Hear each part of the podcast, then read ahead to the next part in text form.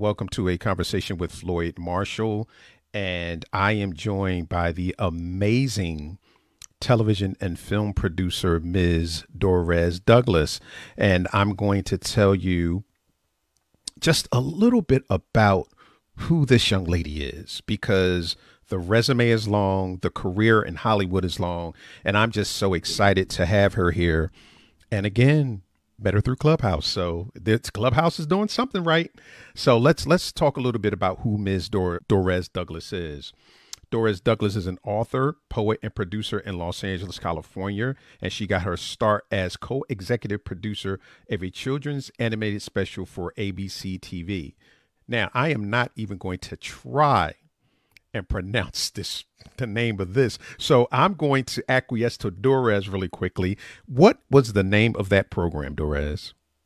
It was called Jirimpimbira, and that's a magic word that's said in the story. So that's where the name comes from. Okay, what she said. so I'm going to continue. Now, it was an African folk tale which aired in 1995 and received a Parents' Choice Award. Now, check out who was actually in this as the voices Diahann Carroll, Paul Winfield, James Avery, Meshach Taylor, Dawnn Lewis, and Jamil Smith. All names that you should recognize if you're moving in the film space. Now, in the late 90s, Dorez created the Entertainment Industry Program program as part of Concerned Citizens of South Central Los Angeles. The program trained youth 13 to 18 year old for jobs behind the camera and was co sponsored by DreamWorks and Sony Pictures Entertainment.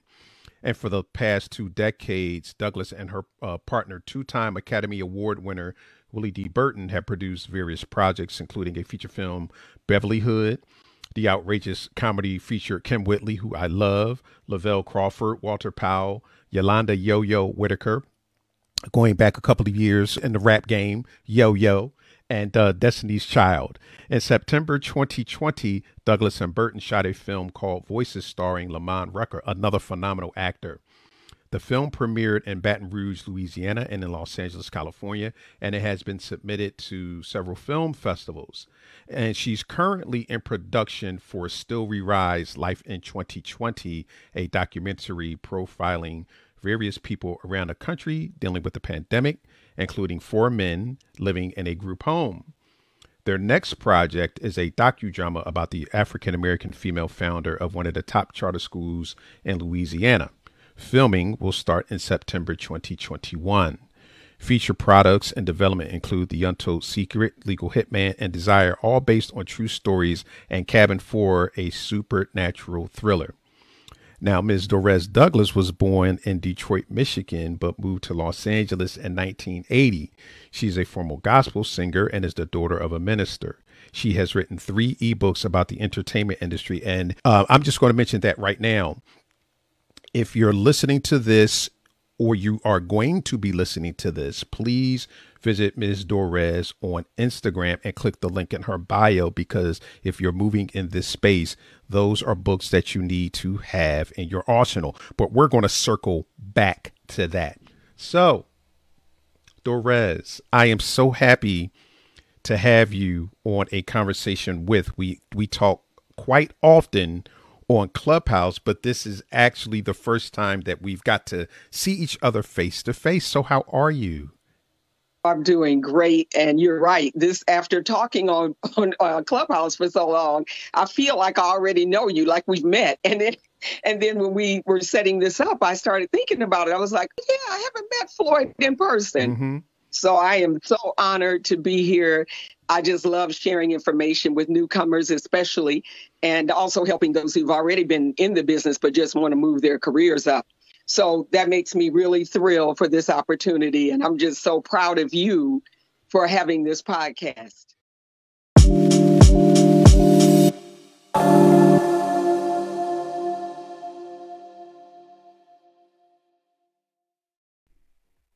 Welcome to a conversation with where we sit down with some amazing people in the film, media, and entrepreneurial space.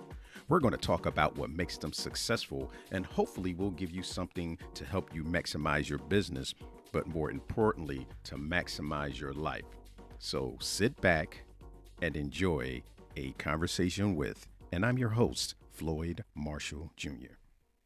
Thank you so much. I, I I'm I'm selfish because one of the reasons, you know, as we were talking about earlier, one of the reasons I started it, well, because of the pandemic, and it was something that I wanted to do live, but because you know everything had started shutting down, I had to go online. And you know, we we were talking briefly about the fact that there are two types of people: people who sat and waited for things to end and things to supposedly get back to whatever the normal is, and those who kept it moving in and during the, the pandemic. But enough about me. You have been in this business for quite some time. So, can you tell everyone how you got started? Wow. Now we're going to go way back. But there was a, a program at the uh, local Comcast, uh, I think it was called Comcast um, Cable, and they were offering an, an opportunity to do a uh, do a um, live show. Well, some were live, but mine was going to be recorded. But some people did a live show. But you had to create a show. You could go to them and pitch your show, and if they liked it, they would give you the opportunity to pay a minimal fee. I mean, like 17 bucks or something uh, per show. And they gave you the studio and the uh, equipment. And they even had an editing class and a producer's orientation class. So I, I wish they had something like that now. They might still. Mm-hmm. So I would tell people if you haven't checked with your local cable company, find out if they have a public access channel. And that's the channel your show would be on. And so it was some kind of mandate by the government. They had to have that channel. Mm-hmm. So so that may still be the case. But anyway, that was how I got started. And I had a friend who worked for Disney and she told me what we would need to do and she helped me develop the show. And so it was called Eye on Entertainment and it was something like Entertainment Tonight. Mm-hmm. And, and I would interview people. The only difference was whoever the guest was, they got the whole 30 minutes. Oh, wow. So you know, you know they were loving that. So we get, we had people like Robert Townsend and uh, Blair Underwood came and they it, they just did a beautiful uh, job um, sharing with everybody how they got started, how to make a, a low budget you know film and. I mean, they shared so much valuable information. I wish that I, I had those shows that I could put them on YouTube or something now. But they they were wonderful, gracious people, and I learned so much about producing. Oh my goodness, the stories that I could tell because you can imagine I jumped into that with no prior experience. Mm. And the little orientation class was only like two hours oh, wow. to learn how to be a producer. They gave you like a work, some worksheets and paperwork and stuff, and they would tell you go home, fill this out, bring it back. If it meets our standards, mm-hmm. you know, then we'll let you start shooting. And you could shoot in your studio. So you really had like, you know, very minimal exp- uh, expenses. Mm-hmm. I mean, I had to get like uh, a lady who helped me with catering, and I got a, a couple of women that do hair and makeup, you know, and stuff like that. So it felt like a really like unique show at the time, mm-hmm. you know, because you can imagine this was like over 30 years ago. So, anyway, that's how I got my start. And then after that, through this same lady that worked for Disney, is how I got to ABC. And she knew some people there, mm-hmm. and she knew that I liked telling stories, uh, children's stories. And she asked me, could I pick out a story, a couple of stories, and we would go and pitch them. You can imagine, like, I was quaking in my shoes because I never pitched anything. Mm. And I'm thinking she's going to take over, you know, because right. I'm like, she works for me, she knows what she's doing. But she wasn't a producer either. Mm. So she said to me, You're so good at talking, you go in and, and pitch it. I'm gonna go with you, but you you do the pitching. I was like, my God, we're not gonna get a deal. we we're already beat before we go in the door. Wow. But some, something said, look, get those negative thoughts out of your mind. Right. I love that you always say that, Floyd, about negativity and thinking those, you know, those negative thoughts. And so I just got myself together, uh, found some good stories. We found a, a lady to help us uh, getting it written, getting the script written. And it turned out this was just magical. It turned out this this young lady who wrote the script for us had actually already sold projects to ABC. Oh, she was boy. already a writer known to them. And I didn't know the importance of that. If you want to get a deal fast, mm-hmm. you need to get somebody who's already got a relationship at wherever it is you're trying to go. If you're trying to go to Netflix or Amazon, or wherever it is, you need to try to start connecting with people who are doing what you want to do, who understand how it's done, and who can help you and listen to them. Don't be hard headed and say, I don't want to do it that way, or I don't want to, do, you know, t- tell the story that way, or I don't like it this or that. Mm-hmm. Whatever it is, if you don't know how to do it, you, you better listen to those who do. But anyway, I'm, I'm getting ahead of myself.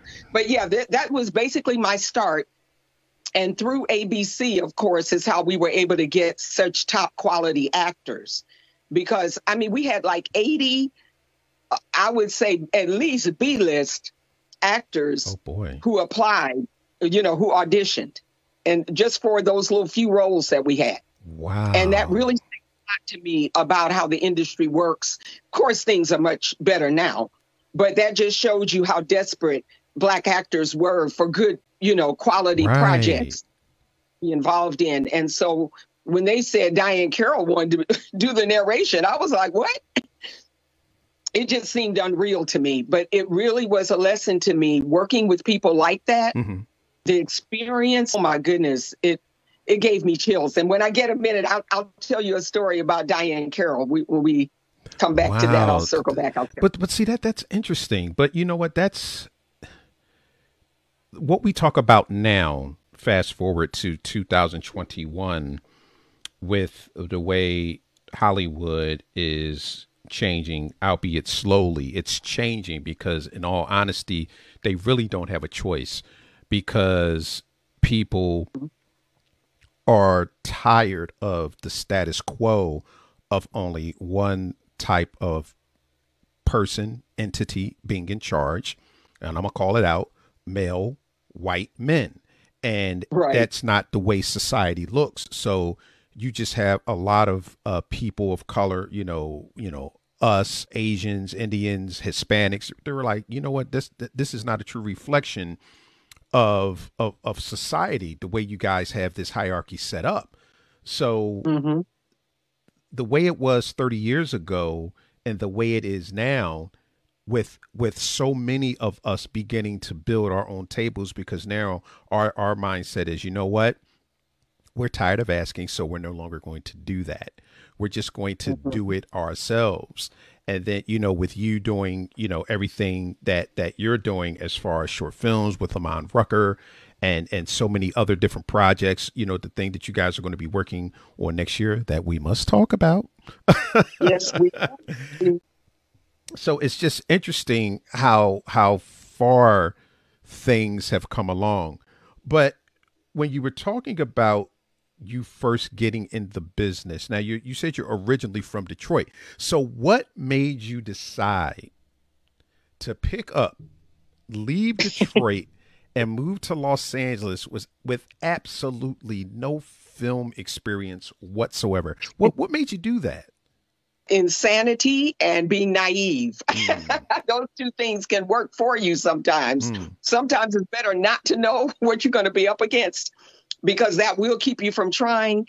And I just decided that there was going to be no more trying because, mm-hmm. as you say, Floyd, that word is a death sentence to getting anything done when you keep saying trying. I'm yes. trying. And, and that's what I had been doing in Detroit. I was working regular jobs and just wishing you know, mm. and hoping and watching TV and saying, I wish that was me that created that show. You know, why isn't that me that's doing this or doing that? And just sitting around being jealous. And I had a brother who lived here. He's deceased now, but um, he was so wonderful and said, you know, you can stay with me. The only thing I didn't know was when I came here, I didn't realize how spread out California is. Mm-hmm. So he lived in Orange County, which as you know, is not close to LA. Not at all. And if you don't have a car, you may as well be in Timbuktu. And so I had no car. I, I didn't know what I was doing. And this was like 1975. That was my first attempt mm. to move to LA. And but I knew I needed to move to LA. That part I, I had no doubt. I knew I needed to go where the work is. And there are a lot of people who say, you know, LA is so saturated. There's just too many people. Everybody's trying to get the same jobs. I heard all the reasons not to do it. Mm-hmm. But I've always been stubborn in that sense. If I get onto a dream or a plan or whatever, I'm going to do it some kind of way. Mm-hmm. So I failed that first time, had to go back home. And then when I got ready to come out again, I didn't want to be in Orange County. So I said, well, okay, I have to forget this idea of my brother helping me out. I'm just going to have to get to LA, find a place. I don't care if it's a hole in the wall in the ghetto. I'm going to get to LA and I'm going to stay this time. Mm-hmm. There was never, not going to be any turning back. Well, as fate, uh, uh, I guess you could, there's an, the only other word for it is fate, would have it. I met a man who wanted to help a young person. He had been looking for somebody to kind of mentor or help out. And he wasn't in the ind- industry at all, mm-hmm. but he was just a good hearted guy. He was much older than me. And he said, Look, I, I really never had any luck with trying to help my daughters. He said they, they were just good for nothing. He mm. said, But I want to take you under my wing if you want to. He said, I'll help you get to LA and I'll help you get set up, and then you have to take it from there. Mm. And at the time, it sounded like a really good offer, you know, and I was like, yeah, okay. Right. I still didn't have a car, and I still did, I didn't have a job, and I really didn't have a plan. But God just, you know, sometimes God looks out for fools and babies. Fools and babies. so I decided I'll take a chance. Of course, everybody was telling me, you're stupid, you're crazy, you don't know this man. You know, you could get out there to LA and you just be stuck mm-hmm. out there flapping your wings. So, uh, to make a long story short, he was true to his word. He helped me get to LA. I moved into a little rinky dink apartment in Inglewood. I didn't care about my image. All this stuff people care about now that are so into, you know, the, because of social media, I right. think. Yes. Who are into, you know, I got to be in a fancy apartment and, you know, living up on the, up in the Hollywood Hills. You know, that comes later after you've done the work and mm-hmm. paid your dues. And so if that's what you want to do. But anyway, so I got here, didn't have a plan, didn't know what I was doing, didn't know anything about the entertainment business at the time, the one thing I had in my favor was that I could sing. So I thought maybe I should just be a singer. Mm-hmm. so that dream didn't take long to die. After I met a few people in the music business and they started telling me what I needed to do and how it works and how ruthless the people are that are in the industry and you know how it's going to be difficult for me because I wear glasses and I'm not skinny and there was just all those no's. And I listened to them and said, you know, okay, let me forget the music thing. Hmm. And then I accidentally fell into the entertainment business. And I'm going to tell you how it happened. I was, I had excellent office skills. And I know a lot of people don't put much stock in that today, but if you know how to work a computer or you have any kind of, you know, skills that you can use in an office, you should that's where you need to go in the entertainment business. And there's not as nearly as much competition on the development side working in the offices the production companies the studios the networks the streaming services. Now of course they didn't have all of that when i started. So what i had to do was i had to try to get hired at the studios. And at that time i didn't even know that was considered the de- development side. Mm-hmm.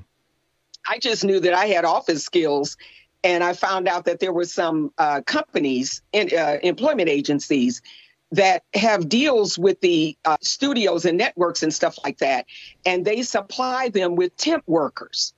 So at the time, I was like, a temp agency, I, I maybe I should start there. And I knew it was easier to get hired, you know, through them. You know, it wasn't nearly as difficult as if I went to MGM or Sony or any of those places just through their HR department. It was going to be very tough to get hired everybody was doing that. Mm-hmm. So I went to the temp agency, signed up, and they put me to work within a couple of days. Hmm. I was working for MGM, I worked for ABC, I worked everywhere. And and I worked for agents that taught me about how that works, you know, and I worked for a story editor, so I learned how editors read scripts and how they determine if a script is going to pass or, you know, I should say get green lighted or fail. Mm. And so, anyway, once I did that, that at least gave me an income. And that's another thing people forget when you go to be in the entertainment business. You better have another source of income. So mm. we'll get into that. But yeah, that was my my first step. And once I got here, got the job, I felt like I could make it. So so I, I'm just listening to, to everything that you've been saying.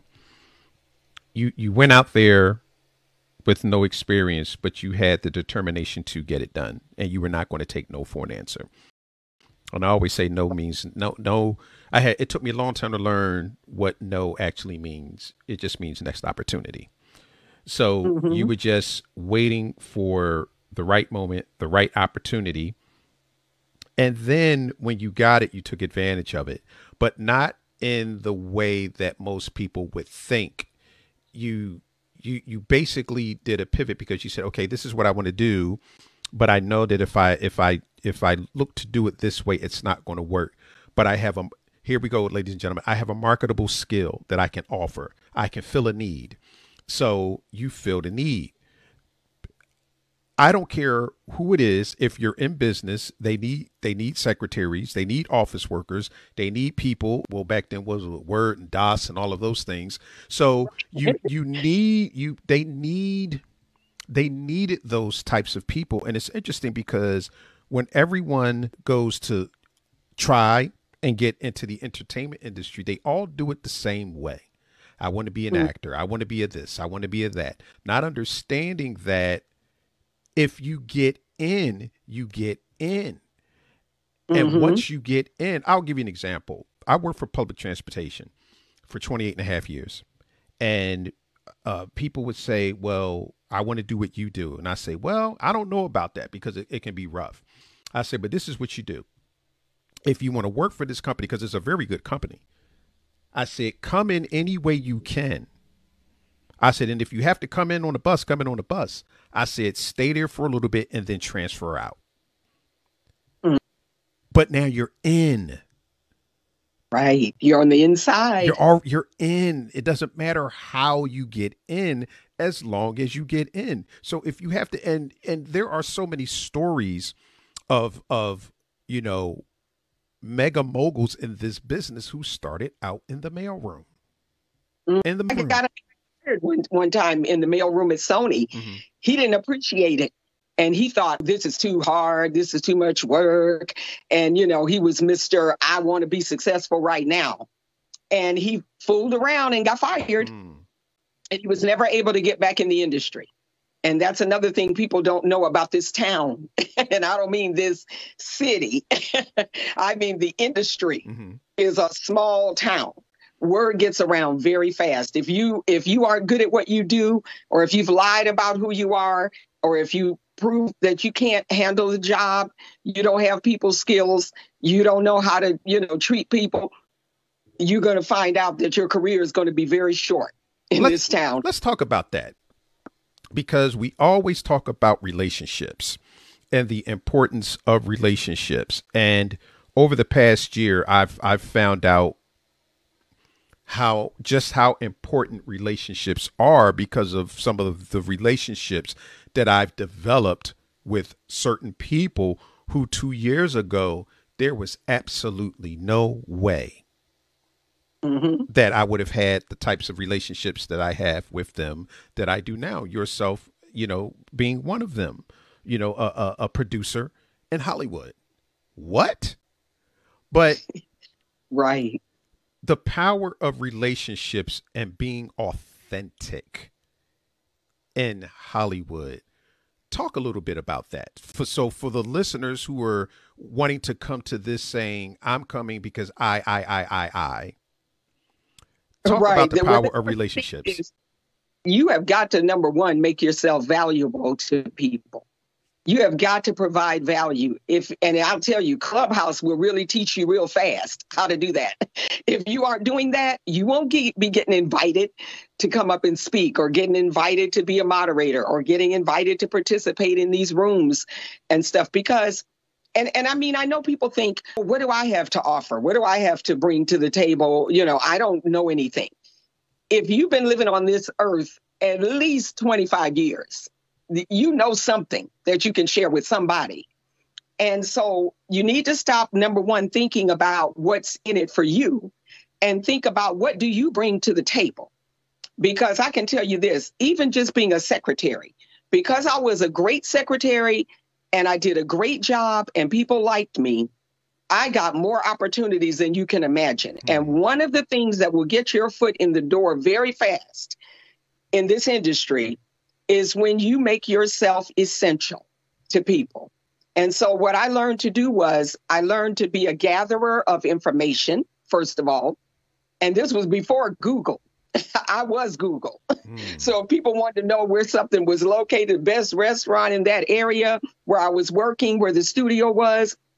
If somebody new came in, they didn't know people or whatever, I would take them around and introduce them to the different people in the departments and I would give them whatever advice I could give. And what ended up happening was I started to get a reputation for being the person that you go to for information. So that's one way. And then the other thing was in being genuine, it makes people not only like you, but trust you. And trust is very important in this industry loyalty and trust. And so if you're the kind of person that isn't going to uh, be loyal, you're not going to be authentic. And, and by that, what I mean is, for example, there were times when I would be at work and didn't even know how I was going to eat lunch. Mm. That's how broke I was. And so I could have stood around and pretend like, you know, I really got it together and go outside and find somewhere to walk around and hang out for an hour to pretend I went to lunch mm-hmm. or just be phony, you know. But I would just straight out tell people, if they or especially if they offered me something or mm-hmm. said, you know, I split my sandwich with you or would you like some of this salad? I wasn't too proud to say yes, thank you, and let them know how much I appreciated it. And when I got in better shape, I paid it forward. Right. I would do the same thing for other people. When we had a receptionist one time, she started working there and I had been promoted. And um, and I went to her and I said, you know, if you ever need anything or you ever have a problem or a question or some a situation that you need help with, don't hesitate to ask me. I said, I, if, even if I can't help, I may know somebody who can, or I may have some resources that can help you. And so I've done that for a lot of people. A lot of people who move here from other states, mm-hmm. they don't know where to get food or, you know, where to get help with your rent or whatever it is there are so many different avenues and different things, services and, and all of that. If you're the type of person that will, is willing to get out there and find out that information, and uh, back then, you know, we had a Rolodex. Mm. we didn't phone that you could put all your information in. So I would, in my Rolodex, I was like a hotel concierge. you could come to me and I could flip through my Rolodex and find almost anything that you needed. Or if there was somebody you needed to connect with, I could do that. Now, the key to that, though, is if a person is not authentic, the one thing I'm not going to do is put my reputation on the line by referring them yes. to someone a job or whatever it is. And that is another reason for being authentic. Because when you're phony or you're lying to people or being deceptive or whatever, you're going to find out real quick that you'll get exposed, especially now with the internet you're gonna somebody's gonna find you out. So I always just tell people just be who you are. And if you do need to make changes in yourself in some way to improve yourself, work on that. Do that. Don't sit around talking about, oh, these people don't know what they're talking about. They mm-hmm. say I'm I'm too brash or, you know, I don't have good people skills or I'm not this or I'm not that. And we want to call that criticism. Mm-hmm. But that's what I call good criticism. Mm-hmm. There's good criticism and then there's haters. Hmm know the difference. Well, you know what? I call it criticism and critiquing. I'm not criticizing right. you. I'm critiquing you because and and everyone gets critiqued.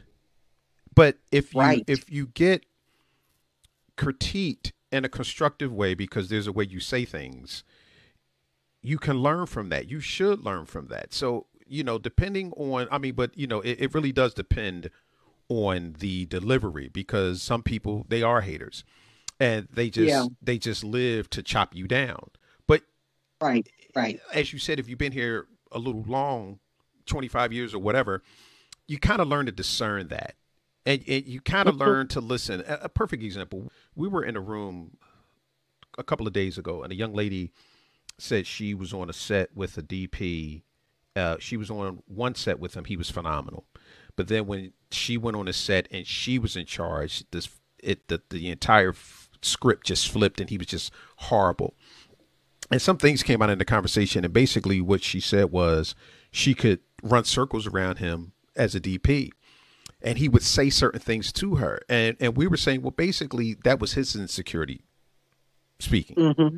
So when Right. people criticize you, sometimes it's not because of something that you're lacking. It's because of something that they're lacking, and they're trying to put that on you to make you feel smaller. But I want to circle back Mhm. just a little bit because you were talking about all of the things that you were doing and putting together for other people. And the one word that kept popping into my mind was facilitator. Because Mhm. there's this this this uh, gentleman, I don't know if you know him. His name is Clarence Avant. And he is just amazing. Clarence Yeah. Avant. And and I said, that's my goal to be a, a, a Clarence Avant because when Mhm. things needed to get done, everybody went to Clarence Avant. So as you were talking, I was saying she was doing some Clarence Avant stuff, and and, and, and that is that is that is so important because when you're the type of person that people can rely on, that is so critical because if you're the type of person that people can rely on, you're always going to be in the mix. You're always going to be in the mix. They're going to be like, you know what? Look, girl, Dorez. Hey, man, Dorez. Who can do it? Dorez. Right. Did you talk to Dorez yet? So you're always in the mix, and, and you don't have to be out front. No, you sure don't. I was behind the scenes. I was just a little secretary back in my little office, you know, go, doing my paperwork. But one thing I I also learned about that, you get invited to all kinds of things. I've been to the Academy Award luncheon for nominees. I've been a volunteer at like the magic show and just all these different opportunities. I'm trying to think of the name of it now. It wasn't magic, but there, there's a like a big fashion show that they have uh, every year. In, huh? the Met, the Met Gala. The Met, the Met Gala. Oh my God! I've been I've been uh, a volunteer there, and you just all these opportunities. Uh, worked with uh, the foundation that uh, grants wishes for children, uh, grant Make a Wish yes. Foundation. So all these different things. The reason I mention these is because any kind of opportunity to volunteer, you should do it. If, because you you're going to meet all kinds of amazing people, and they're going to be meeting you on a different level Mhm. Than they normally would if they met you in real life somewhere and you're a PA or something. You know, or they met you on the set or whatever, and you're just a PA. A lot of times they may not give you the respect, you know, or or acknowledge you in any way but they meet you at the Met Gala, you know, now you're on a different level and they're going to be like, she must know somebody, you know, she's connected. Same thing with doing that for uh, film festivals. If I I known what I know now, I would have volunteered more to work with film festivals because that's another great way to meet the up and comers, especially. Mm-hmm. Some of us are so obsessed about meeting celebrities or, you know, meeting the heavyweights in the industry. They don't need you. And that's what you got to remember. You need to be meeting people who need you and need what you have to offer and your services and your ideas and your information. And as you keep doing that, then you're going to find yourself becoming invaluable to people.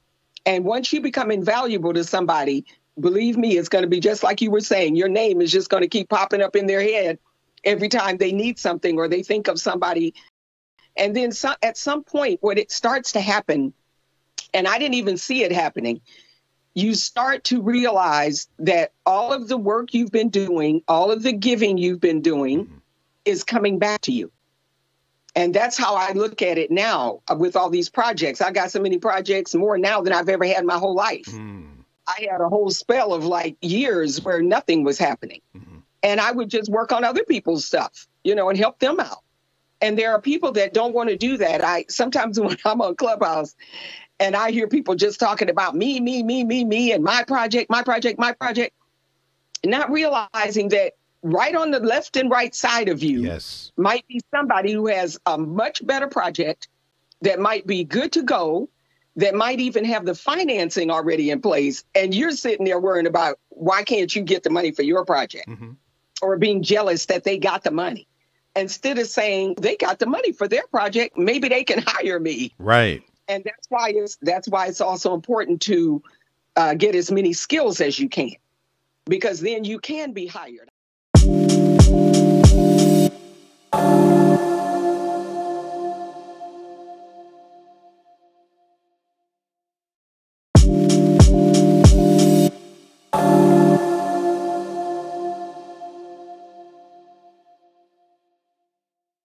mean, I worked as a PA, and then one day I was working uh, on the set, and the second AD didn't show up.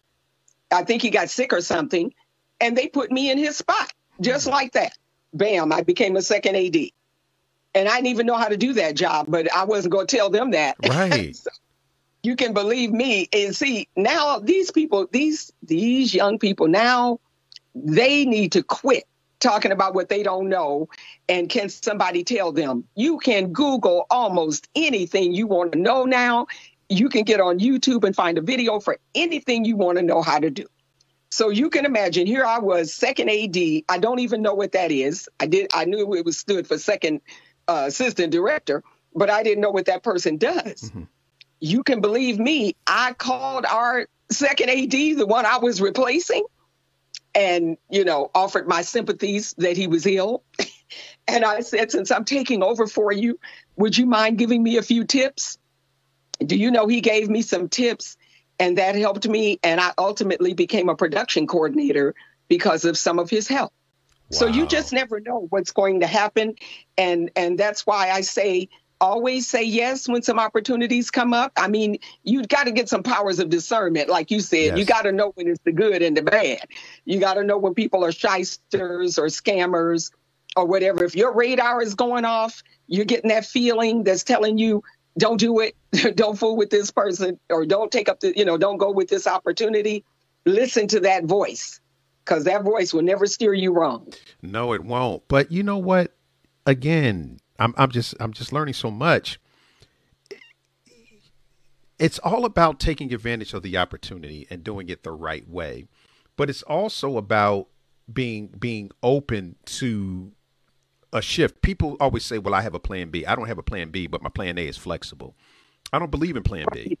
I just have a flexible plan A because I've learned over the years that you just can't have a rigid plan A because it never works because you have twists, you have turns, things will happen.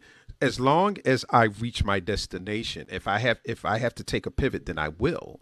So everything to get to the end goal of being a, a producer in Hollywood took you a number of places but it all led to the same destination. It's just like sometimes if you if you use a gps oh, the road's blocked. I'm going to go i'm going to you know put in mm-hmm. another route but i'm going to end up at the destination. And, and you know you were talking about clubhouse. It amazes me how so many people with information at their fingertips are unwilling to find it. Yes. And and, and and what, i can't understand that this is how I became a consultant, Floyd, because I found out that people are too lazy to do stuff. And sometimes they really don't have time. yes You know, if you got a mother that's, you know, got three or four kids or whatever, and, you know, she's trying to help them and she's also, you know, uh, married or whatever it is, there, there are people that really can't not, you know, they don't have the time to do all this stuff that they need done. And so I started having people hire me to get information for them. And I would teach them how to get into the industry. I have clients that I'm teaching them how to take their book from a book to a movie. All of these are things, services. And the reason I wanted to bring that up is because all of us have some kind of skills or talent Mhm. that we can offer, some kind of service, knowledge, whatever it is. So I want to tell you the first thing you have to know about the entertainment business is that it is not steady money. There are so many actors who don't make even anywhere near a living. uh, you know, m- most are working other jobs, and most have other streams of income. And so I just want to briefly touch on that, which because nobody told me. So I'm thinking I'm going to go get a job, and I didn't understand the difference. When you're in development and you're in the offices, that's a steady paycheck. Mm-hmm. I mean, at one point I was making $600 a week, and this was back in the 90s. Wow. And and so and that was just in an office, you know, in a production company office. So you, that's a different tr- uh, path. You know, if you want to go the development side of the business, you can work in that industry and make a living. But if you want to be a filmmaker, a writer, you know, you want to uh, be a producer, all of those type of jobs, director or film production, anything like that, you are not going to be getting steady money. So you have to become a very good money manager mm-hmm. to be able to make it between shows and you know between projects. My my partner that you mentioned earlier when you were reading my bio, uh, Willie Burton. Mm-hmm. Willie is a two-time Academy Award-winning sound mixer, but he will tell you he he's been in the business like uh, 40 years probably. He will tell you that it, there were some hard times between shows. You know, he'd get hired to do a movie or whatever, and it might be three more months before he work again. So what are you going to do for three months? So I always tell people keep in mind when you start in this business, you are a freelancer. Mm-hmm. So you better be getting some other sources of income. And I'm going to give you just a few ideas of some things that you can do. Because I know a lot of times people say, well, you say that, but how do we get these things? You know, so, a couple of things that you can do. One is that you need to learn how to invest your money. There's a site, I think it's called Stash. I had it written down here somewhere, but I think it's called Stash. You can get, you can uh, sign up with them and learn how to invest in like companies like Apple, Amazon, all like that, Google. And I mean, for very small amounts of money. Yes. You know, like five dollars or whatever it is. $10. I just made a little bit more money on Apple a couple days ago. I got an email. Bingo. There you go. so that's some things you can do. You can also drive, you know, like for DoorDash, you know, Uber, all those places, Uber Eats, you can do Instacart. There's just so many ways to make little bits of extra money in mm-hmm. between jobs. And you want to keep in mind too that you can do background work. Let's say you're not working right now, you're looking for something to do and you want to be in the industry. Take on some background jobs because that'll do a couple of things that's going to do for you. It'll get you on sets, so you will start to learn how the industry works.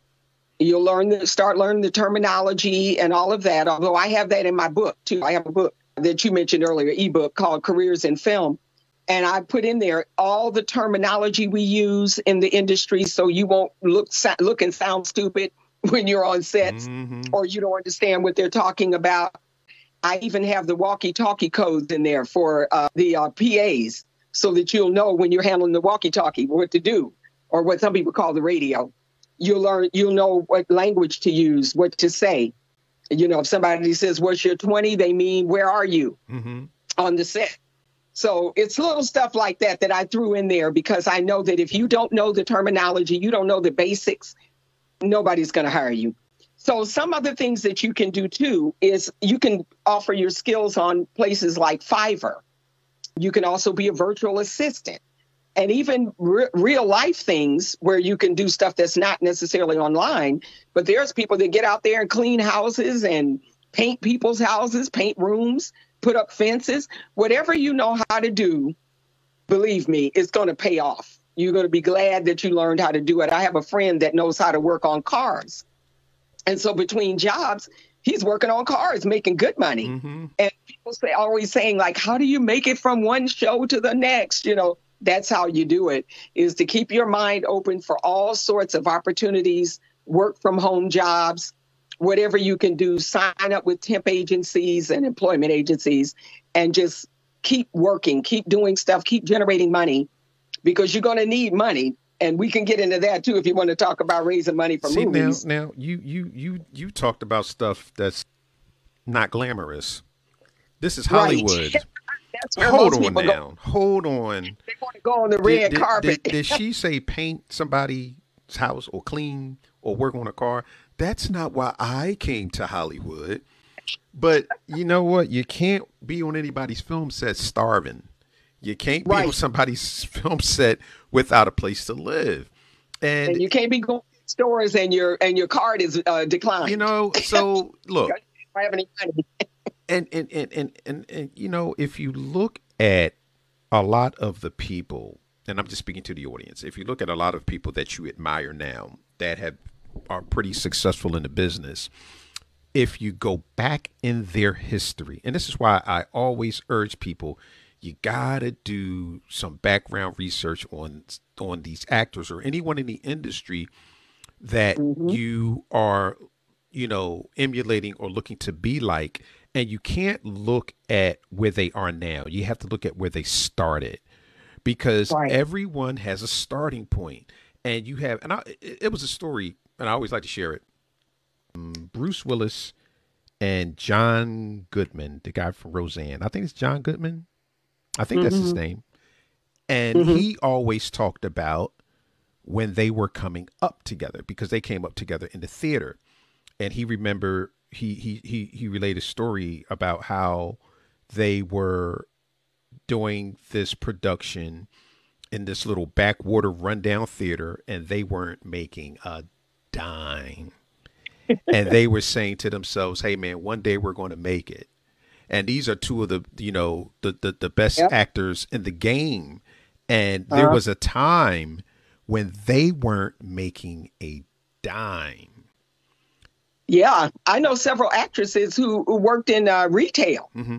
for years. You know, and Marla Gibbs, she kept her job at the airport even when the show went on the air, mm-hmm. she was still working at the airport. because you never know. Yeah, because you never know. You can be on a show and come into work one day and they say the show has been canceled mm-hmm. and that's it. Mm-hmm. I was working on a show one time and they did that. I was working in the production office and it was a game show. And they came in, I came into work and they just announced it. And then we just had to pack our stuff up and leave like that same day. And I was like, what? so th- this is why I tell people you I love what you say about having a plan A that's flexible. Mm-hmm. You that word flexibility is a word that you better learn, especially if you plan to work in this industry because yeah. nothing is guaranteed. You can have a show, it can get canceled. You can have a movie deal that you think is a sure thing and have it fall apart. In fact, a lot of the projects that I worked on early in my career mm-hmm. didn't go anywhere. And that's why I don't have a whole lot of stuff on my resume. A lot of people will say, Well, how have you been in the industry this long and you haven't done like 20 movies? Mm-hmm. I'm not an actress, first of all. I'm a producer. The average, do you know the average producer does anywhere from two to three movies in their lifetime? Oh, wow. In their career. If you've done more than that, you are exceptional. Mm. Now, this is with being paid, you know, making money. I'm not talking about just producing. Like, there's a lot of people out there doing one film after another, you know, one short film after another, and then they wonder why nothing's happening in their career. They're, they're not doing it with any sort of end goal in mind. You mm. know, the movie never gets seen anywhere. I'm not talking about that, but I'm talking about actually having a movie that made money and that you got paid to do and it's very very few producers make a living at this and that's why i count myself as one of the lucky ones because i just hung in there is what it is. I have longevity on my side. It, it wasn't about making a ton of money. Now i'm, I'm going to be making good money. But for a long time i just worked in any capacity. I helped all kinds of people on their projects just so i could learn and get experience. And then after i had enough experience I did something too that a lot of people don't want to do because, like you said, they like the glamour side. Mm-hmm. I started doing projects that some people consider like corporate projects, and they're not really, the, mine weren't really corporate, but I started doing things like school projects. Mm-hmm. You know, if a school wanted to hire a producer to do, you know, something based on a book they, you know, that they use at the school, or they just want to do a video about their school and, you know, the selling points of their school and why it's good to go there. And whatever it was, I just started saying yes to everything. Mm-hmm. And it's so funny because that's how I ended up meeting a lady Um, her name is Mary, Mary Evans. I met Mary online. And because I'm the type of person, I'm always saying yes to people. When she contacted me and said she has a show on the air, she needs some help, you know, and do, could I give her some advice? And initially, she was going to be a client. And then she changed her mind. Well, I should say her circumstances changed and she wasn't able to do it mm-hmm. or to continue doing it. And there are people who, if if you say they started out, they were paying me, they were my client, and all of a sudden they weren't. There are people who just drop you. You ne- they, you never hear from them again. You be wondering what happened. Mm-hmm. They I thought they cared about me and was so concerned, and uh, wanted to see my career flourish. You know, and so you'll find out a lot of these coaches and and consultants it's all about the money. Mm-hmm. For me, I genuinely want to help people. I will not even take on a client if I don't think I can help them. Right. And so Mary, I turned I, I turned to her and I said, you know what? Don't worry about paying me. I said, whatever it is that I can do for you, I'm going to do it. Mm-hmm. And do you know right now, long story short, I'm gonna fast forward she and I are the ones that are now doing the reality show that I keep talking about. Wow. Fix My Church. Wow. She and I are producers of that. So you just never know where something is going to lead. Mm-hmm. I didn't start out, you know, thinking what's in it for me, what is, you know, what can she do for me, and I, I didn't even know she she had this idea. Hmm. And then all of a sudden she just said, you know, I've had a couple of ideas I've been batting around, and you know, I don't really know where to go with them, you know. And she says, I need some development advice, and if you're willing to do it, I'm willing to bring you on as a, you know, full fledged partner with me. Wow. And so that's wow, wow, wow. See, again, it goes back to being of service, and you know what? It, it go and, and that basically was just uh, uh planting a seed, and and sometimes this industry is also about investment. Yes. And you just base you invested in her and she exactly. saw that and see so many people that they, they, just want it right now they want it right now they want it right now and sometimes it takes a little cultivation it takes you mm-hmm. investing some time but you have to be someone that and i for lack of a better word you have to be someone that's worthy of that investment mm-hmm. you know mm-hmm. And, and and and the fact that that you did that it really I'm, I'm sure it really resonated with her. And see people need to understand it let's go back a little bit. You said something earlier that so many people that have made it have said. Issa Rae, Gary Vaynerchuk, they talk about lateral networking as opposed to vertical mm-hmm. networking because so many people want to network vertically and and, and, and try to get to people that at this point in time you ain't getting to them. It is what it is. But you don't you don't do it vertically. And what what you kind of did was she came on as a client. Things didn't work for whatever reason, but you didn't say, okay, well, you know what? Since you can't pay me, that's the end of it. You developed right. a, a, a, relationship. You kind of networked laterally and said, you know what? Mm-hmm. I'm going to develop a relationship with this woman and then we'll see where it goes. And then fast forward, you guys are working on a reality show, and you have absolutely no idea what could come from that. Right. And, and, and let me tell you something else that happened. Mm-hmm. She ended up referring a guy to me at, who became a client, and now I'm producing his feature film based on his book. See that? And that's the film I was telling you about that we're going to talk about. See that? See that? See now that now, is basically out you... of that one person, mm-hmm. that one relationship, and that one decision. And the reason I want to stress that about it being one decision is that we are all just one decision away from success or failure. Yes. And that's why you have got to learn how to know when an opportunity is an opportunity. Mm-hmm. And there are times when people might ask you to work for free, for example, as an actor. I've had people even ask me. I'm not an actress, but they they know I can act. I'm a character, mm. so, and I can be very silly. And so sometimes they'll ask me, and I used to say no mm-hmm. all the time because I was like, I'm not an actress. And uh, so recently, a, a, guy asked me to fill in uh, at the last minute they didn't have an actress, an older black actress that they needed for a commercial. And at the time, I was like, a commercial? No, I, that really isn't me. I, I can't do that. And so I was going to say no. And then I started thinking about it. I was like, well, this guy was very nice to me. And I remember when I had a problem, an issue, he helped, you know, and blah, blah, blah. So I said yes to it. And now I heard the other day my commercial has gotten over 7 million views. Wow. wow. I mean, I'm not the only one in the commercial, but uh, but yeah, and and stu- and things like that. You just never know what's going to happen and what opportunity. And I mean, they're paying me, and so I'm like, these are ways that you can make money that you don't think of because you're too locked into. I want it to happen this way, or I want to be on this path, or I want to know this person. I want to, you know. I want to make it a certain way. Don't ever make your plan so uh, inflexible that you miss an opportunity because you are too worried about how it's going to happen. And that's the other thing. You don't know how it's going to happen. You could just be out somewhere. I, I mean, I'm going to try to tell this story quickly. No, no, tell the story. There's a guy who is a writer. He's well known now, so I'm not going to say his name. But he had written a script and he thought it would be perfect as a feature. And he just, he didn't know what to do with it though. And years were passing and things just weren't going well for him he was on the verge of getting his home. What do they call it? Re- repossessed. I forget what they call it when you're being right re- repossessed, getting his home, uh, getting kicked out of his home. He had all kind of issues. Marriage was falling apart and everything.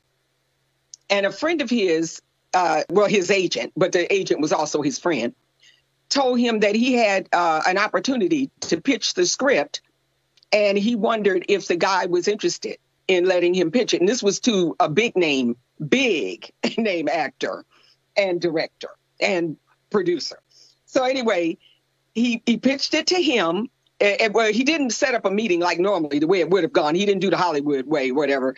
What happened was he happened to be in a restaurant, and in walks this celebrity that he wanted to pitch it to, and the guy who was eating with him knew the celebrity. Mm. And he and so when he told him about the project, the guy said, "Well, I'll introduce you to him." So he takes him over, introduces him to the guy. They talk. The guy is telling him about the script, and and he says that it's uh, something to do with JFK, and this celebrity is a JFK fanatic. Mm. So he was like, "It's about John Kennedy," and uh, he says, "Yeah." And the and the guy said, uh, told the agent, says, "Send it to me." So he sent it to him, and it got made, and it's a big wow. hit success. But anyway, wow. yeah. So, I heard that through a friend, so I can't vouch for every detail of it. But it, it happened like that. And I thought to myself, here's a guy who could have said, I, am just going to quit this business because mm-hmm. I'm about to lose my home. You know, I'm having all kind of other problems. It's creating other troubles. And, you know, apparently this script is no good. Nobody is interested, you know, and I'm just going to forget. He could have given up, but he didn't. And I wanted to share that story because I know there are people out there who feel like, I'm just as talented as so and so, you know, so why isn't this happening for me? And sometimes the reason it's not happening is because you're not ready. Mm-hmm. I remember myself, I didn't start out wanting to be a producer. I didn't even know what a producer does till I went and took that little class in the uh, for at the cable company. But once I learned what they do, I realized that I had the skills for it. And then I realized, okay, now that means you need to really learn how to do this job. So working for ABC doing that children's special taught me some of it, but that was television. I didn't know anything about the film side. Mm-hmm. And then a friend of mine came to me and she had an idea for a movie and she had got some of the money. And she said, Well, you know what? I would need more money if I could get a good crew. And that's one thing my partner and I, we know how to do. We can get you a crew. Mm-hmm. I mean, top notch crew for very little money. And so we got this crew and we did this movie for her. And it was a horrible movie. You better not go watch it, Floyd. No. now you know I got to go look it up. Interview me. You might have said, "I know I don't want her on this podcast." Oh boy, I got to go look it up. I was just a, an associate producer. I'm going to say I'm going to plead the fifth on that. About I didn't really have any authority okay. to do it the way I would have done it because mm. you know I'm I do 100%. but anyway, I let her have her way because I know she didn't know, you know, better. And some people, they're just, you know, hard headed. They got to learn by going to the school of hard knocks. To learn it the hard way. So I let her learn the hard way, but it was the best experience ever for me because Willie was doing the main producing along with uh, another guy that she had brought to the table. So they were the the main ones running things. But Willie didn't have final say on stuff. So if he had had final say, believe me, we would have had a hit movie. but what I did learn from doing that was I was able to watch Willie work. And because Willie has worked on some major films mm-hmm. like The Shawshank Redemption and, you know, uh, Pursuit of Happiness. Oh, two of all my kinds favorites. Of, you know, two of my favorites. Yeah, he's done Dolomite, The Green Mile. Oh, wow. Compton. So he's done all these movies as a sound mixer, of course. But because he's done those movies and because the sound mixer works so closely with the director and the DP, he has learned everything there is to know about shooting a movie. Mm-hmm. So I was able to learn from him. So he became sort of a mentor to me. And, and because he's my partner and also in the business, he was able to educate me on things that it would have taken me years to learn. Mm. So I consider myself blessed because I didn't have to learn the hard way. I didn't have to make a bunch of mistakes. Willie would, if it was something I wanted to do and it wasn't right, it wasn't going to work. One thing about Willie, he's not going to sugarcoat it. He's going to tell you. Even as long as we have known each other, he will still tell me if there's something he feels like, you know, that isn't going to work or isn't a good suggestion or whatever. He'll say, no, we shouldn't do it that way. He was the one that kind of woke me up about uh, shooting short films too, and about festivals and all of that. A lot of people have that idea of I want to be in the big festivals. Yeah, I'm going to get in Sundance and the Cannes Festival. No, not going to happen. You better go and try to get in these smaller festivals mm-hmm. where you're going to get some real support and where they're going to really give you some love and some help. Mm-hmm and coaching and whatever else you need to mm, you know make your your experience and you build relationships. And you build relationships with other filmmakers. And when you build relationships with other filmmakers these are the people that you begin to have your upward trajectory with. The right. the the the percentage of films that get into Cannes and Sundance, and and here's a little secret about those two festivals just because you get in those two festivals does not guarantee that you're going to be the next whatever. Right, because it exactly. just does not guarantee that. And most and so many people I got into Sundance, I got into Cannes, I got into Tribeca. Yeah, your chances are better, but you still have to do the work.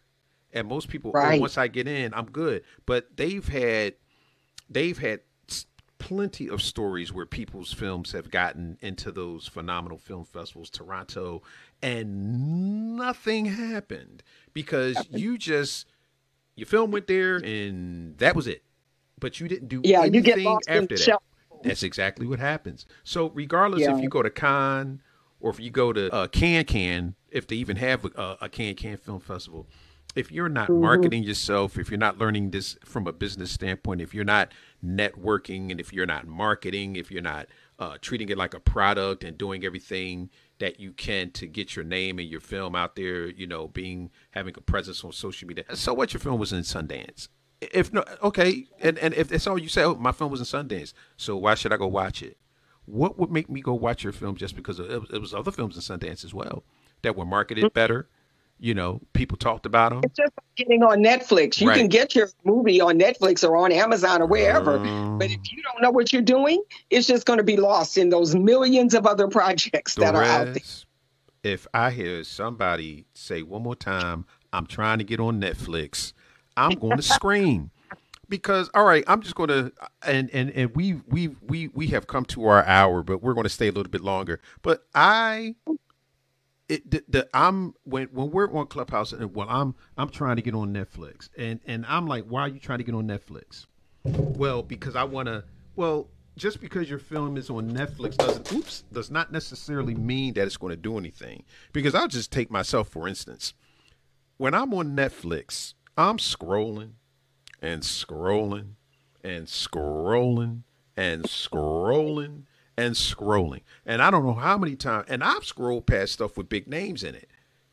So mm-hmm. just because your film is on Netflix or if your film is on Amazon, that doesn't mean anything. It just means your film's on Netflix, it's on Amazon. What kind of deal did you get? Because people, oh, I got my film on Netflix. What kind of deal did you get? I got my film on Amazon. What kind of deal would you get? What kind of money are you making off of that? Unless you're known, Netflix isn't going to pay you much money. They're not. I can tell you that right now. My partner Willie Willie is uh, on the uh, diversity committee, mm-hmm. minority diversity committee at Netflix, and he tells me all the time because he knows all kind of people over there. He's got connections, but he tells me all the time that two things he always cautions people about, and that's Netflix and Amazon. That what they do is they take advantage of unknown filmmakers. Mm-hmm.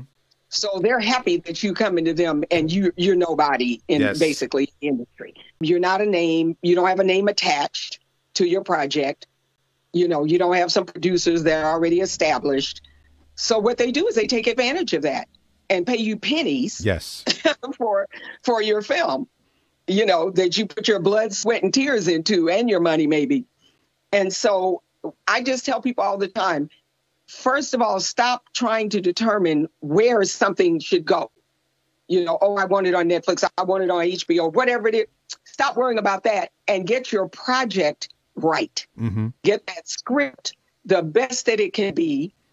If I get somebody telling me they've rewritten a script three or four times, I know that's not enough times.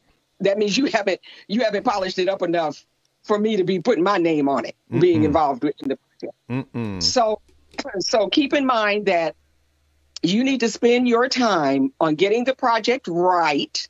Once you've got it right, then you can start thinking about where could it go. Because now you've got a quality, something of quality. And and once you start thinking about that, don't lock yourself in. Like you said, don't don't have an inflexible plan A. Make it very flexible, very fluid, and just say, okay, I might end up having to do this as a web series and put it on my own website or but, whatever. You but know, that's okay.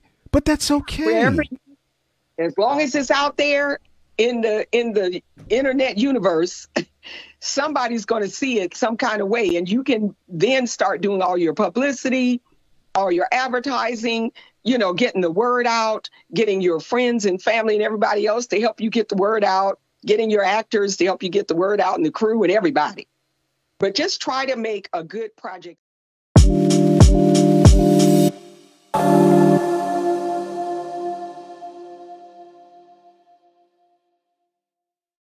Hey, everybody, it's Floyd Marshall, host of A Conversation With.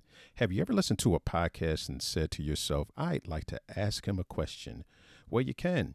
Just message me with a question or a comment and I'll make sure to respond to it in the very next episode.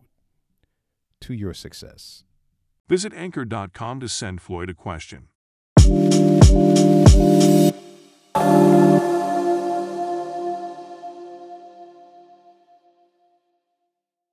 And I'll tell you a good first project for filmmakers, and most of them don't want to do it because they say, well, I can't tell a story in five minutes but you should do a five or 10 minute uh, short just to see how it goes and to see what it is that you know and what you don't know. Mm-hmm. And if you can, if at all possible, try to do it, write the story in such a way that you need minimal locations, should be one, two at the most, or try to find one location that has different areas, you know, that you can use, maybe a backyard or a patio or a front porch or whatever it is. And, and, you know, or rent an Airbnb, shoot whatever you're going to shoot all in that one location. Five minutes, usually that equals about five pages, depending on how much action you have in, in the story. And if you do that for this is just only for filmmakers, do that, you'll see whether or not you have what it takes. And the other thing to remember is that you can work on other people's projects. You don't have to write everything that you do. Mm-hmm. And and there are some people they aren't good writers anyway. So don't I I'm just getting to be honest now with people. I used to read scripts and then try to be nice. Mm-hmm. And now I just, you know what, this script doesn't work and you not you don't have the capability to fix it. And it's a hard thing to hear. You know, I heard a, a lady last night in a, a clubhouse room and she was ready to quit. And not just like the whole business, but she wants to quit with the film idea she was trying to do. Mm-hmm. And she said, I think I'm just going to go back to plays. I, I used to produce my own plays and pay for them myself. And and and then this is what's funny about that. After everybody started pouring into her and trying to encourage her and all of that, one of them said, Well, why did you quit doing plays in the first place? And she said, My husband got tired of me not making any money on my Mm. plays.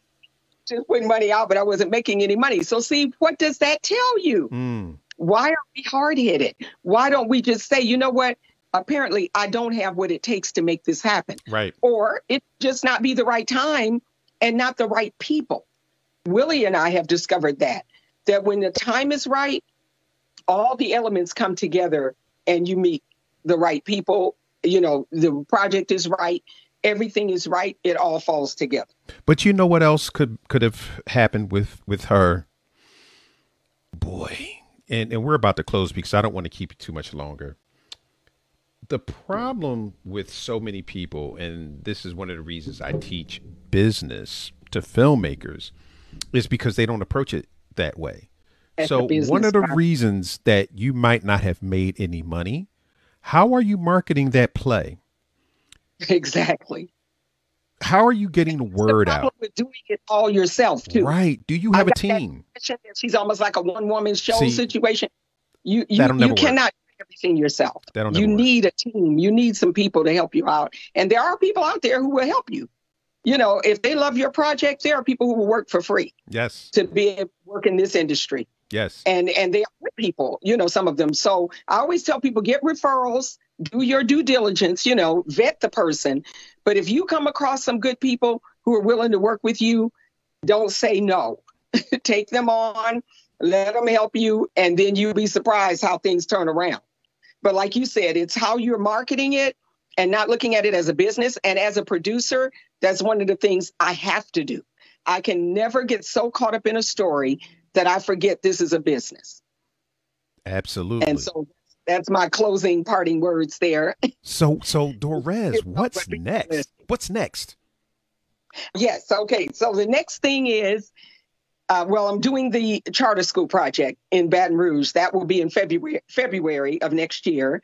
I'll be shooting that. It'll probably be about a, a week long shoot, Mhm. and then I'm going to be doing a, a a, movie that's based on an Amazon bestseller. Hmm. It's called The Untold Secret, but that's not going to be the name of the movie. We're still working on a, a good title. if you come up with something, let me know. Okay. but um, but that's the film that I was telling you about. We're going to shoot part of it in New Jersey, and that'll that'll mostly be exterior shots. Mhm. And so we'll probably just use extras and stuff for some of that. And then we'll be shooting the rest of it most likely in Georgia because of the tax incentives Okay. Okay. Wow. probably a little bit outside of Atlanta. And then I also have a, a project I haven't said much about, but I'm going to mention it here. You're getting a, an exclusive, Frank. I mean, Oh, I'm getting exclusives. excuse. Uh, you're right. You're getting exclusive. I am going to be doing a documentary called The Wealth Secret, Oh wow. and it's all about how to acquire wealth and how to pass it down through the generation. I can't wait for that. And we have some millionaires and billionaires that are going to be interviewed. Wow. So when do you guys start principal shooting on that one?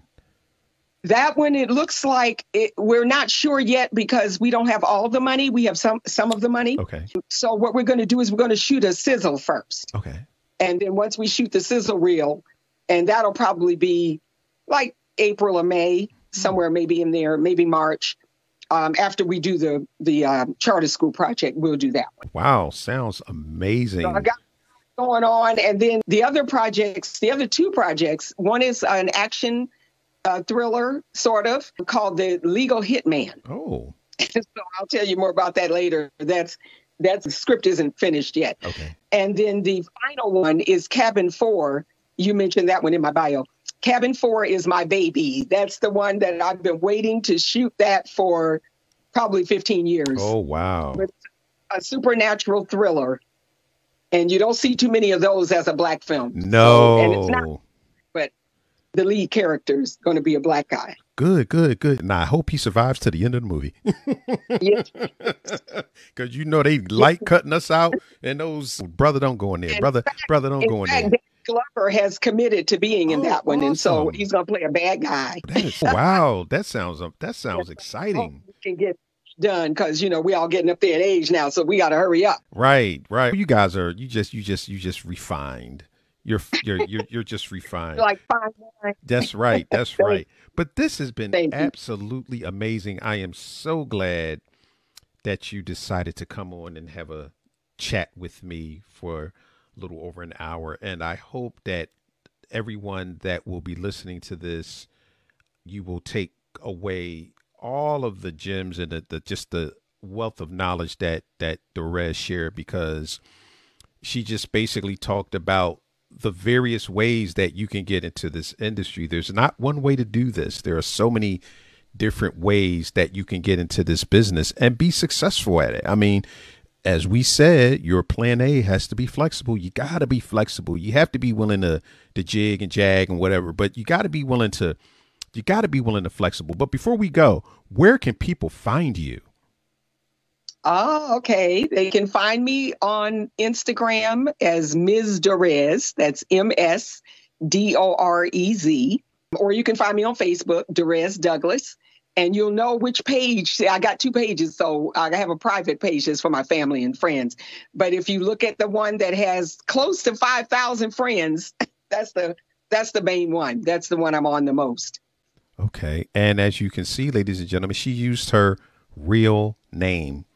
So she Yes. can so people can find also. you. People can find you. You please use your real name. But ladies and gentlemen, thank you so much for joining me and Ms. Dorez Douglas. Phenomenal. Thank you for those wonderful questions. You- I wanted to say that, Floyd. You Oh, asked some wonderful questions. Thank you so much. You are so welcome. But you know what? My guests, you know, they just always raise my level. They, re- you guys really do. You know, I because you know what? I never, ever go into an interview with a set, with set questions. I just don't because, mm-hmm. you know, as the title to the podcast, a conversation with, you don't have a set set of questions when you're conversating. You just let the conversation Right. take you where it will. And I find that for my for for me, it just works out better. It just works out mm-hmm. better that way because you end up talking for an hour and a half and you don't even know you've been talking because we've been talking almost an hour and a half. Oh my God, it went by so fast. That's what I'm talking about. That's why it's it's a we just sat and had a conversation. We just had a conversation. So I am not going to keep you any longer. But again, thank you so much.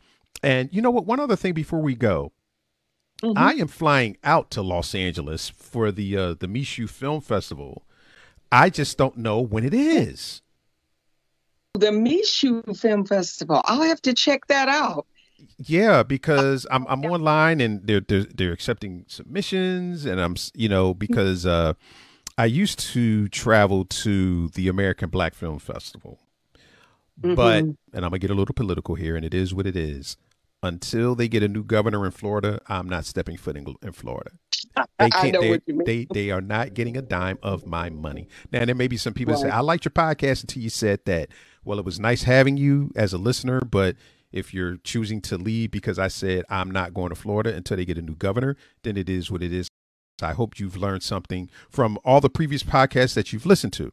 But no, and I, and I, and it's sad because I've I've uh, attended the ABFF numerous times, but I just can't. I I just cannot, in good conscience, spend my money in Florida.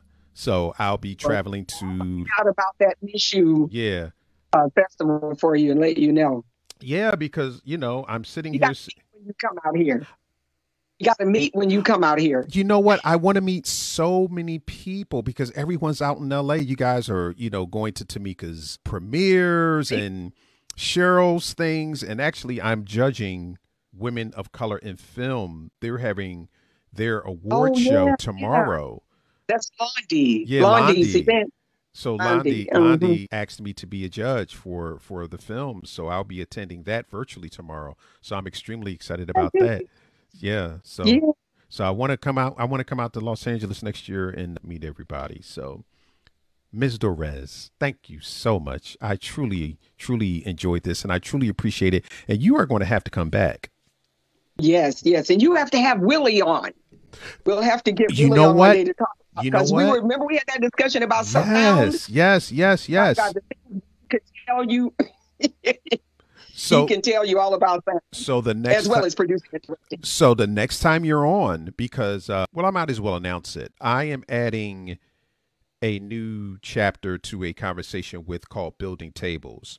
So it'll be a roundtable discussion with three to four people in the entertainment industry, and we're going to be talking about different topics and people Oh, of color in the in the film industry. That's that's another reason I started this because I I, I listen to podcasts quite a bit, but what I wasn't hearing was a perspective from people of color in this industry and especially women.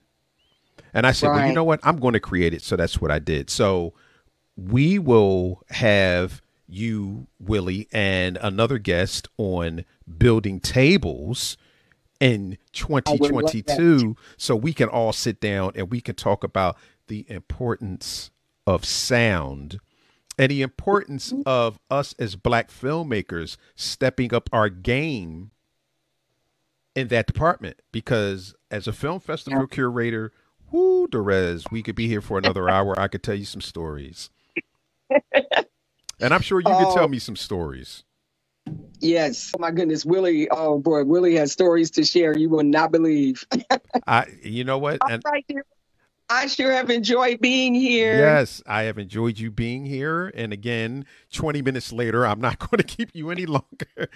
but it, That's but when. I'm enjoying every minute but of you know it. what? When you're talking to people you like, it, it just, the time just flies. So it is what it is. But uh, ladies and gentlemen, if you like what you heard, please share this with your friends. Subscribe to the podcast on Apple and Spotify and Anchor and Google and Breaker and all that other good stuff because we're trying to get these numbers up.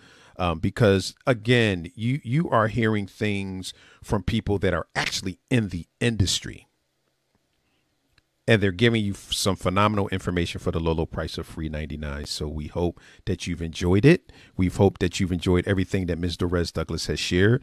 And on that note, thank you guys so much, and have an amazing rest of your week. Good night, everyone. Good night. Good night.